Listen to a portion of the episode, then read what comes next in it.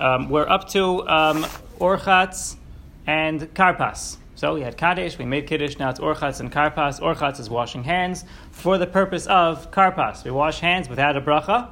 As a matter of fact, we mentioned earlier that the Simanim, the 15, uh, uh, the 15 uh, uh, steps, the mnemonic of each step of the Seder, that we recite at the beginning, as some recite at every single step of the Seder, uh, is subject to uh, analysis because it comes from very early sources, very authoritative.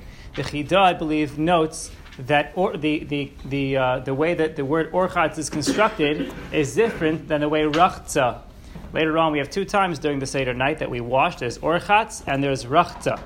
Orchatz is washing before karpas, and rachza is washing to as we wash hands for bread, we wash hands for matzah on, on Leil Seder. Uh, so it's, it's, it's rachza before motzi matzah. Why is one called orchatz? First one is called orchatz, and the second one, the later one, is called rachza. What's the difference between the two?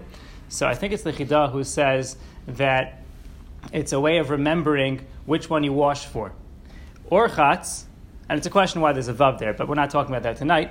Uh, the orchatz doesn't have a hey. Hey represents the Shem Hashem, rep- represents God's name. So Rachza has a Hey at the end, and therefore we can remember, oh, Rachza we're supposed to wash with a bracha, but Orchatz is missing the Hey because we're supposed to wash without a bracha.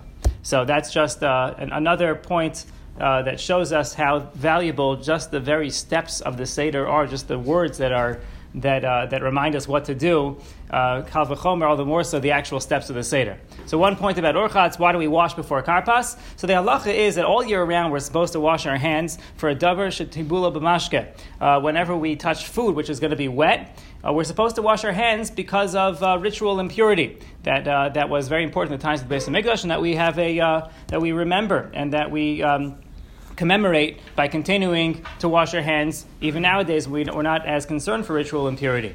And there's a difference as to, you know, but nowadays, uh, the prevalent minhag is not to wash our hands for davar shetibula b'mashke. We do wash our hands for bread, which is a similar idea, but we don't wash our hands in this instance. So then, why is it that on Seder night, one time a year, are we so careful? We have a lot to do on the Seder night. Why are we so careful on the Seder night to make sure we wash our hands? It seems like a chumrah based upon our, our the prevalent minhag.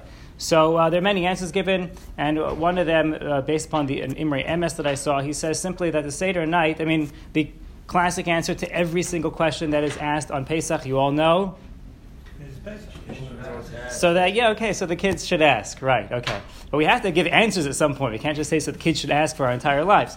So one answer, uh, the Imre Emes says that Leil Haseder, the Seder night, is a foundational evening. It's one upon which we build our emuna, we build our our connection to Avodas Hashem. It was a time in which we were formed as a people, and it's a time that we reform ourselves anew as, uh, as a people, once again, dedicated to the service of HaKadosh Baruch Hu. At the foundation, you have to make sure a foundation is really strong. You put in extra measures into a foundation that you wouldn't put, into the rest of the building. So similarly, on a spiritual note, the Leil HaSeder is a foundational evening, and therefore we are extra scrupulous. We take on extra measures that we don't necessarily do the rest of the year.